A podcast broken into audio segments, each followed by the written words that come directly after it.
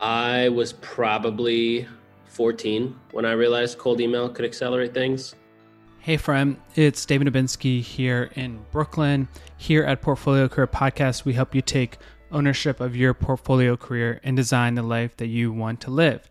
Today's conversation is with Nik Sharma. Uh, Nik is the CEO of Sharma Brands. His company is a strategic initiatives firm working with a wide range of brands to help scale and grow revenue across digital platforms. He has worked with hypergrowth brands like Hint Water, Pill Club, Judy, Poo-Pourri, just to name a few. Um, Nik was one of Adweek's Young and Influential, Forbes 30 Under 30, um, and is an investor and advisor to some of the fastest growing brands in e commerce. We'll talk about personal branding um, on this episode. And, and Nik is, if you Google the DTC guy, literally, if you Google the DTC guy, Nik shows up. Uh, we talk about how Nik became the DTC guy, what it means to have a personal brand. Uh, Nik has also been very vocal about cold email and how cold email has uncovered professional opportunities for him. He talks about um, an email, a cold email here to Mark Cuban. Um, and we, we kind of dive deep into the ins and outs of cold email. Uh, and as I mentioned on the show before, I believe that you're one email away from a new opportunity. And Nik really uh, dives deep on this to really help you uh, level up. We also talk about side hustles, how to think about them, how to start them, where to find them. As always, this episode with timestamp notes is available on my website at portfoliocareerpodcast.com. There, you can subscribe to my newsletter called One Email Away which has the best insights from the podcast and friend sourced job opportunities. So excited for you to build and grow your portfolio career. Here we go with Nik. Nik, welcome to the show. Thank you, David. I'm excited to be here. We're talking about kind of Zoom music and, and diving into some things in the beginning. But uh, one thing that I definitely wanted to start it off was just talking about kind of cold email. Um, and was curious as to like when you knew cold email could help accelerate things for you. I was probably 14 when I realized cold email could accelerate things. So when I was in um, high school, I was never like the cool kid, the popular kid, you know, the the one with a ton of friends. It was always like I was just in uh, in you know I had like friends obviously, but never like the you know I, I always wanted like more. Sounds weird to say it, but um, you know, then I, I would start to think like, okay, you know, for example, I'd watch Shark Tank. Like, how can I get in touch with Mark Cuban? Um, or, you know, in high school, I used to DJ. That was like what I did to make money. And I would see people post on Craigslist, like looking for a DJ, or there was, um, you know, different venues that, that were always hosting parties. And I'd cold email them and say, hey, I'm a DJ and I'm probably, more in touch with the music that the people want to hear because I'm younger and I'm also probably cheaper because I don't have, you know, I don't have expenses like a normal human. And um, so I started cold emailing when I was in high school. After high school, I went to an ad tech company where I was doing business development, and the goal was basically take the first party applications and software that the company had and try to embed them on you know publisher sites and most of the publishers they would try to go after in the beginning were like you know small one man run sites. And and then there's me who you know I, I keep in mind i just came from high school. I don't know anything about the world of ad tech. I'm like trying to figure this out myself. I have no real formal training no like you know no onboarding into this. But at one point they were just like all right we're going to put you into this business development role. And you know there's this other guy we'll call his name ben and uh, you know learn what ben does. Ben was the top business development rep at his last company and that's why we brought him here. And uh, you know your job is basically take all these apps and try to embed them into publishers. And so it started and you know ben was going after sites that were you know relative they were they were okay sites. They were like you know their their traffic was decent. It did it did the job for what we needed which was pump first party data into these apps so that we could then use that data and on the advertiser side and you know i started to look at ben's process and i'm like all right so ben basically identifies this list of sites, this publishers that he wants.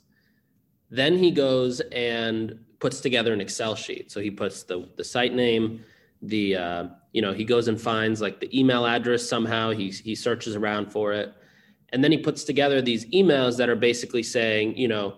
Hey, uh, David, my name's Ben. I work for this company and we do X, Y, and Z. I'm reaching out because, um, you know, uh, we want to basically we want to put apps on your site it'll help you with social sharing or url shortening or all these kinds of things things that are beneficial for you let me know if we can set up a 15 minute call for a demo and the subject line was something like you know ben ben x david you know dash intro or if he wanted to get really creative he'd be like ben x or forward colon fwd colon ben x david you know following up or, or something like that like trying trying to get the open. And so I'm looking at Ben and I'm just like, dude, you are spending, you know, 80% of your day sourcing, 20% emailing, and then you have another Excel sheet where you're basically making a list of people who you've emailed but haven't responded and so now you're you know setting your your reminders to follow up so me coming from you know uh, the background of like you know the uh, I'm I'm like all about speed. I just I couldn't stand the fact that he he was making so many sheets manually. So I'm over here thinking like, wow, there's really got to be a smarter way to do this. If we know who we're going after, we know what we're selling, and we know on on the flip side, I know at least why they want it or how it would help them, and we know we know that follow ups matter, right? Like we know we have to email them X amount of times. I went like all in on Jordan Belfort stuff and like random sales stuff, and I took all the notes. Like, okay, basically we got to do X, Y, and Z, and that's how, that's how you win in cold email. So, you know, knowing that everybody's getting these very corporate sounding emails. You know, I was a, a I was probably like peak Gary V fan at that time as well, and so I would just listen to him say things like, you know, you know, there's a there's a, there's still a human behind every company, or you know how do you do something that's like kind of weird? Like he will never correct his spelling mistakes because it comes off as more authentic just as an example. Or like you know adding something to your email signature which drives a call to action back you know because that's like basically free ad inventory or, or free free real estate and so i start thinking all right basically I, I write out you know seven emails all with a two day delay up front and then one day delay on the back half and it starts out with basically like, did you know that Bitly is selling your data to advertisers? Oh shit, no, I didn't know that. You know, like finding things that are either pain points for them or things that are that they're looking for.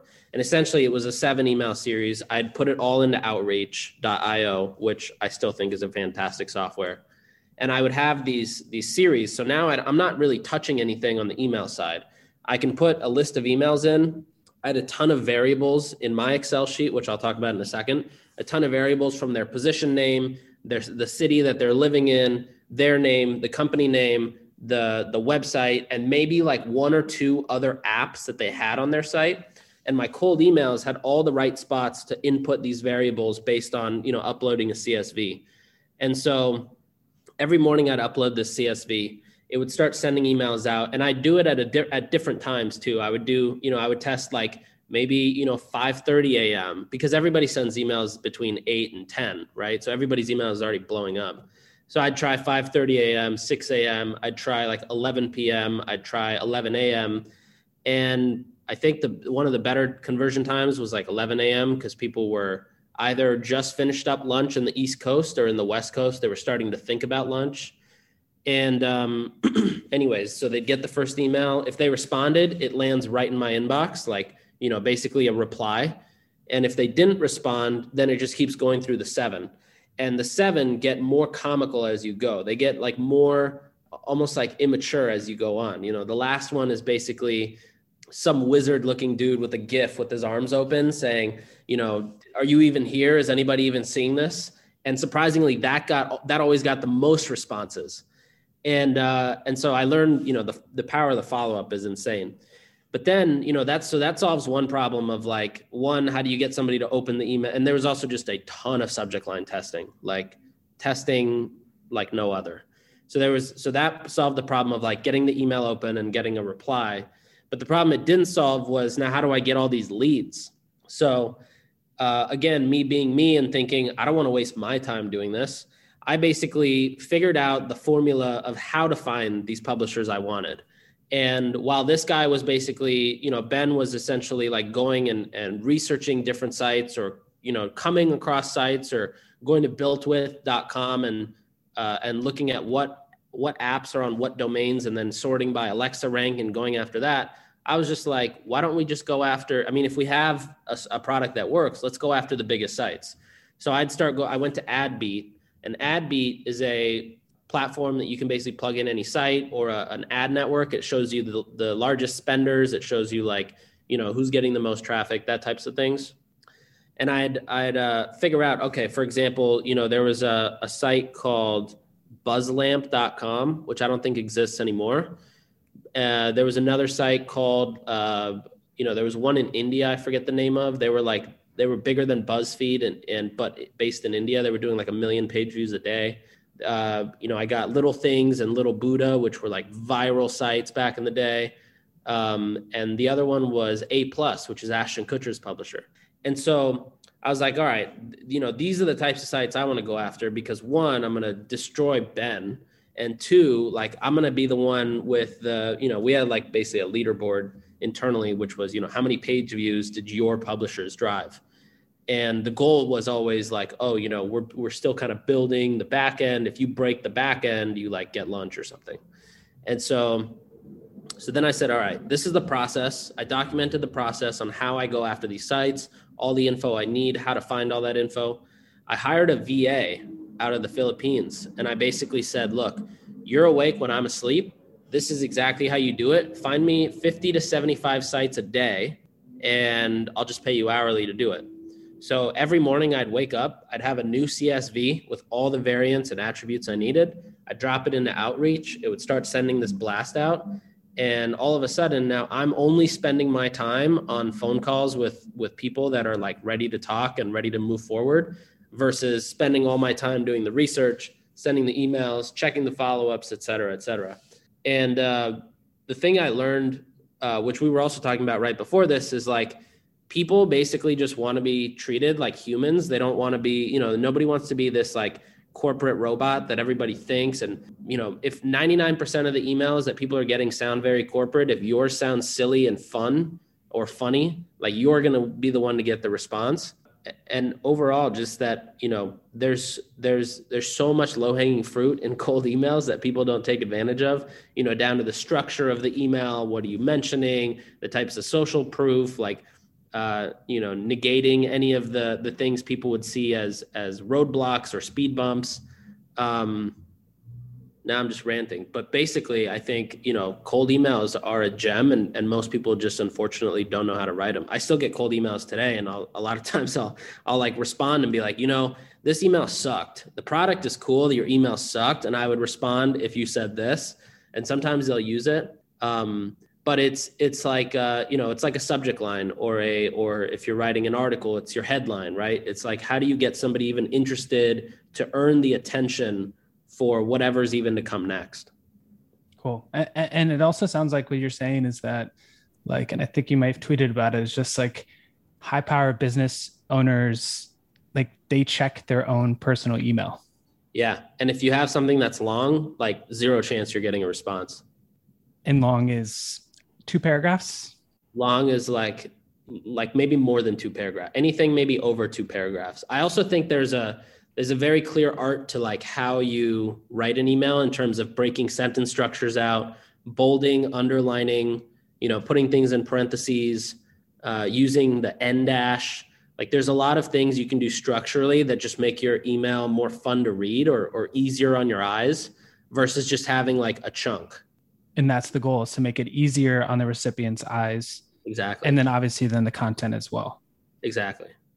And it all works if what you're doing is is uh one it's like the right fit for the person getting the email. If you send a great cold email to somebody who's not the gatekeeper not the decision maker then it's a you know it's not really a win because nothing's going to happen.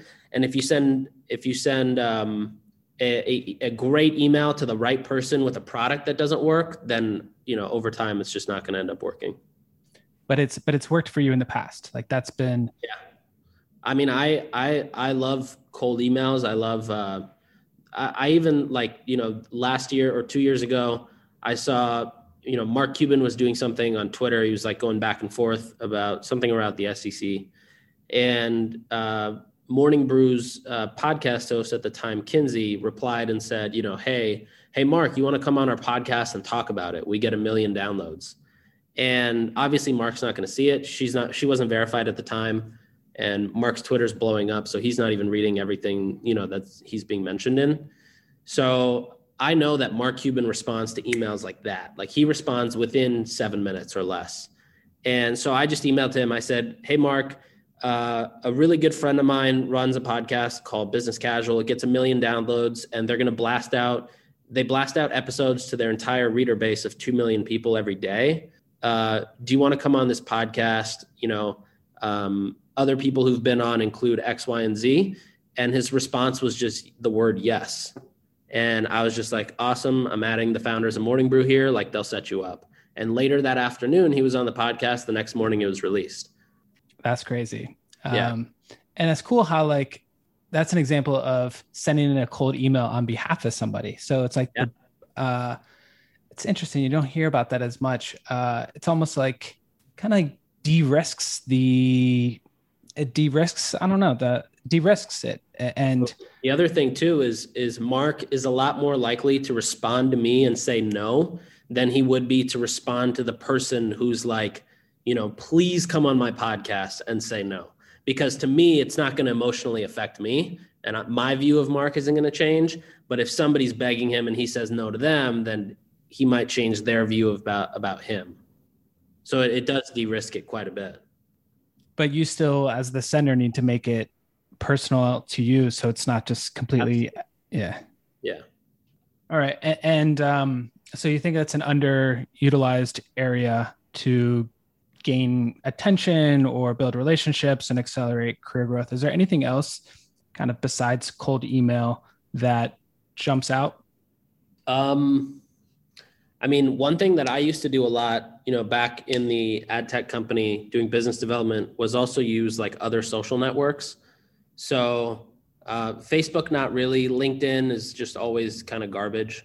But I would use like, I would try to find their Instagram and shoot them a DM or try to find them on Snapchat and shoot them a DM there or shoot them a snap.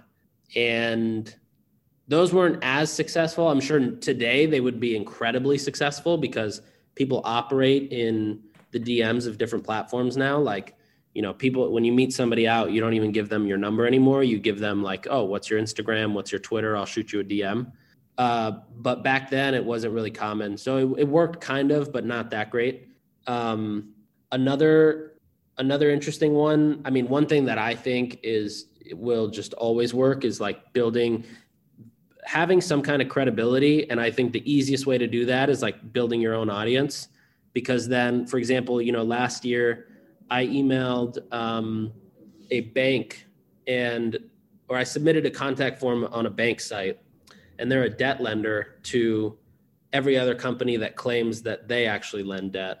But they're like the debt lender's lender and I just shot, you know, a, a, cold whatever contact form submission and said, "Hey, I'm Nik." You know, in parentheses, you can see I'm legit here, and it just links to my Twitter. And you know, I want to talk to you about X, Y, and Z. And within 15 minutes, it's not the business development rep, it's not the whatever. It's like the CEO responds because he's like, "Oh, you know, one, we have mutual people in common. Two, like you carry weight because you have an audience." Um, and I feel like having having an audience, whether you're a person trying to send a cold email or you're a brand with, uh, you know, a, a, e-commerce business of or or book, you know, quarter of sales, for example, like that lets you. It always lets you skip the line. If you're a beverage brand, you're not starting in the local Whole Foods. You're starting in nationally in Target. And if you're a personal, you know, if you're a person, you're not going to like the you know whoever's got time to to respond to your note or a call you're going to like the person you want to talk to right away. Yeah having an audience. Um and this this also kind of ties into like uh, call it branding and personal brand. Uh, I think on your Twitter, you know, it's the DTC guy. Um, and how how have you thought about that? And has that changed over yeah has that changed? Yeah it's funny because uh, the dtc guy was just something that one of my really close friends is this guy david perell. And him and i have known each other for for years. And um, you know we we kind of like grew our our followings together. His is now a lot bigger but we we started around the same time. We share a lot of principles and a lot of like learnings with each other constantly.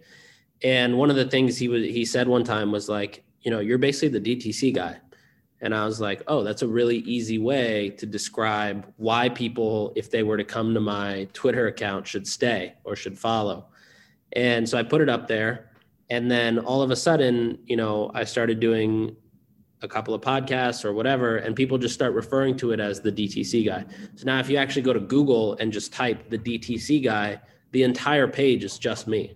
Like there's nobody else on that page. And um, so it was very unintentional.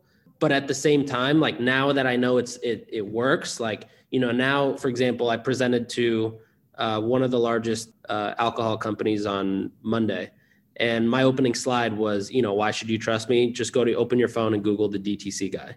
And instantly, you know, to a bunch of people who look at old school things or, you know, they they value a Google search more than they value a pretty Instagram profile or a pretty website. Like that was the validation they needed. Um, so now I lean into it pretty heavily, but it, it definitely just started as a joke.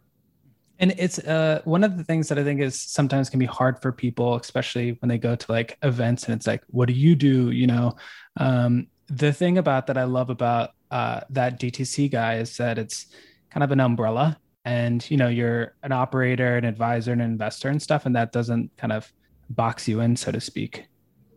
Yeah, absolutely. I mean, I think, you know, if, it, if I was the Facebook ads guy, you know, then, then it's not, yeah, it's just, it's very niche and narrow. Yeah. The other thing too that I was just thinking is like, you know, I also got lucky with that timing because, you know, when I when I put that on my bio, it was, you know, before anybody would even call things DTC. Mm. And when was that? Probably like 2017. Um, and so you mentioned the importance of building an audience, potentially trying to either come up with a unique brand for yourself, et cetera, uh, as kind of like a hook.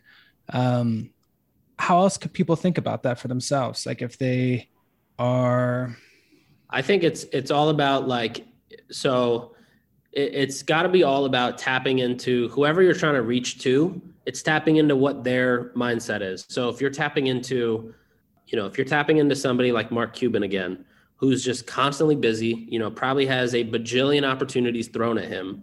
You know, I was very focused on that email in social proof because and and the power and the leveraging the fact that they had distribution because you know if it was 50,000 listeners if it was 100,000 listeners you know he could probably get more impressions on on a tweet in 10 minutes than that entire podcast would get in its entirety of distribution but with that email specifically i focused on social proof because i realized that was the unlock for him to go ahead and say yes if it was the fact that he was pressed for time. You know, if it was a random person and they were just constantly busy, it would say something like, you know, it's not going to take more than 15 minutes.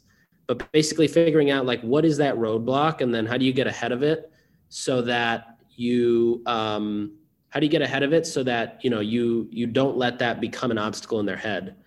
It's it's also very similar to just general, you know, branding or marketing. Like I'm trying to think of a good example where you know, Nike, for example, you don't think Nike is for the average person because they've always talked about, you know, doing it for the most elite athletes. So when you're you're thinking about making a purchase at Nike, the thought of, oh, is this just average is never even a question in your head, right? It's just all about like how do you find that unlock? Um, and then I think the other thing is like, you know, you always if you always do what everybody else is doing, you're going to get the same results as everybody else.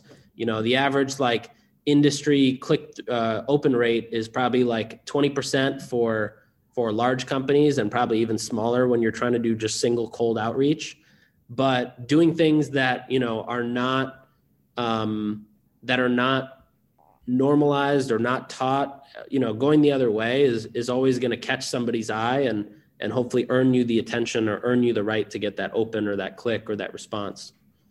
Yeah. Love it. And uh, so with um have you thought about with like DTC obviously that's direct to consumer. Is there uh, and that's for brands selling to consumers. So, you know, bottled water, etc. But have you mm-hmm. thought about that for like for jobs or careers, like just like direct to hiring manager or direct to person? Is there any kind of similarities there that people could think about? Yeah, like if they're trying to be known as somebody who helps people get hired. Yeah, just like and just not applying online, not going to Oh, you're saying like how would you use this kind of framework to go get a job? Yeah. Oh, 100%. I've ne- I haven't gotten a job through application and I've never hired through application. Um, it's always been uh, you know, hiring wise, it's been people cold emailing, cold DMing, you know, sending an email with with truly a reason why they think they belong. Um, and then, you know, the my advice for the jobs thing goes the same way. Like when I was uh, helping my sister, you know, she was coming out of college. You know, she she was like, "Oh, I'm not getting, not getting interviews, blah blah blah." And I'm like, "What are you doing?" She's like, "I'm I'm applying to jobs. I'm responding. I'm putting my resume up online and blah blah blah."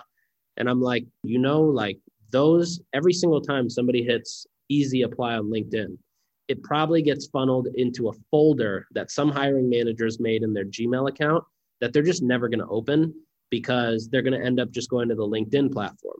Now, the problem there is that there's no way for you to stand out because LinkedIn doesn't let you put a, you know, you can't really, the only, the only advantage you have like in a list is that you can change your name to something silly, which you can't really do. You change your picture to something silly. But even then, the real estate there is so small. And so my advice to her was like, you know, go figure out who the people are that are hiring. Go figure out if you want to join the marketing team of this company or the the sales team of this company or the the ops team of this company. Go figure out who your boss would be and like go DM them on Instagram. Go uh, email them and and find something they did on Instagram three weeks ago or two months ago and ask them about it go uh, go just be like hey i have x y and z that's something of value to them and uh, and and ask them if if they want to talk about it or discuss it or you know like uh, a good example is like if you're a marketing person and you want to get into a brand for example you go tell them you know did you guys know that you're doing x y and z the wrong way or did you know that this is actually broken on your site you know things like that where you're somehow upfront giving something of value, but not, it's not really about the value. It's more an easy way to demonstrate that you have knowledge. Uh, will always go further than just clicking the easy apply and hoping you get a response. Um, the other thing too is most of those like you know, or maybe not most, but in a lot of big companies, when you just try to apply normally, it, it I believe it goes through some kind of just algorithm or some like there's some kind of AI fizzling out you know, I remembered when I tried to apply to Google one time, they were like, you know, instantly I got an email response. Oh, you don't have college education. Sorry, we don't accept applicants. So I was like, well, shit, like this guy's never going to hear, you know, what I could have done there. Um, and so, so I think it, it goes the same way. Like you got to figure out what is that trigger or what is that thing. You know, if somebody follows me on Twitter and they see that we are, you know, we're cranking out landing pages, for example, and somebody emails me and says, Hey, you guys did a sick job on this Judy landing page, but here's an even better design because of X, Y, and Z. Like, let me know if you want to discuss. I would instantly say, All right, let's jump on a call, let's figure this out. And he might just be looking to uh, make another, you know, industry connection, or he might be saying, like, I'm looking for a job. And then I would say, Oh, well, you're really talented because you've already shown me that. I'm going to hire you. Versus the other way around which is let me hire you and then hope that you're talented. Or let me let me put you through this you know long intense interview process and hope that you can answer all the questions or solve these problems or do this test or whatever. Um, but basically yeah show don't tell. Show don't tell love that and the kind of earlier in your career you also like would just start selling things or like just um, was you're smiling. Um, so, um, but talk to us a little bit about kind of the where you see opportunities with call it side hustles or just the ability to make some money and kind of prove out that uh, skill set? Yeah, I mean, I think the if you're really fascinated by a specific vertical or industry or space or niche, um, there's i mean there's always side hustles to be made right? Like you could look around the room and, and try to find three or four different side hustles. I'm just sitting in a conference room. I'm looking at a, an outlet on the wall that looks like a two plug outlet. Like somebody could come in and, and sell this agency on oh the, those should actually have usb-c adapters on the plugs because you know you can charge laptops and phones and nobody's really plugging things in anymore and that that could be a side hustle of its own it's just arbitraging the cost of another plug you know, I tweeted one the other day, which uh, did really well. And it was basically if, if I wanted to make an extra $5,000 a month, I would basically go, go to, uh, you know, shop owners and tell them I'll set up X, Y, and Z for them. It's usually, it's something that's very much overlooked in e-commerce, but uh, can, can be very helpful if, you know, later down the road, if everything was set up properly, you know, when the business started, and um, and it did really well because people realized, oh, this is actually a very easy side hustle. It takes maybe ten hours a month, and I can make an extra five grand. But I think one thing I realized from that was the easiest way to find really good side hustles in any vertical or industry or niche. Just go find somebody who's really smart or who knows that industry really well, and just go ask them like, what's a common what's a common problem, what's the you know what what's something that's repetitive or what's something that you can't believe is still a thing like still a task or what's something you what's a mistake you always see you know companies here make that that they shouldn't be making? Or you just go out and try to you know email 25 people and and and get the answer that way crowdsource it. But there are always side hustles you know to be done. And um and if anything it it, it i think side hustles teach you a lot of skills from accounting to invoicing to communications to biz dev to you know customer satisfaction or customer service to client services. Like there's a lot of good things that come out of uh, you know even a silly side hustle. Yeah. Yeah. Um that's fascinating how like you just started looking at the outlet and you're like boom boom boom boom boom yeah. boom boom boom. Um but um well Nik this has been an incredible conversation. Is there anything else that you think that we missed? Before? Any you know one other idea that you think that we missed before you let listeners know where they can follow up learn more? Speaking of newsletters got a newsletter every sunday. Yeah. I think uh now i'm thinking back to our conversation before we started we before we hit the record button about the uh, the hold music but it just reminds me basically this hold music is you know I, when i would do the the calls for business development i would have a conference line instead of a google hangout or a or um, a zoom because really nobody did that before COVID, anyways. But um, but when somebody joined, it would start. My buddy Nathan Fast, who was at the time like you know Kiss FM's radio host in LA, he recorded something and it sounded like you know as you dialed in it said please wait you know please listen while we wait for the others to join it starts playing this thing with nathan doing a voiceover and going into a song and it just it create it created the perfect icebreaker for when I got on the phone, you know, 90 seconds late intentionally every time because now this person's heard this recording, they're like, "Wait, was I just listening to the radio? Why was Nik's name mentioned? Oh, there was a cool song. Like, what just happened?" And uh, it's just back to the concept of like, you know, just do things differently, completely differently.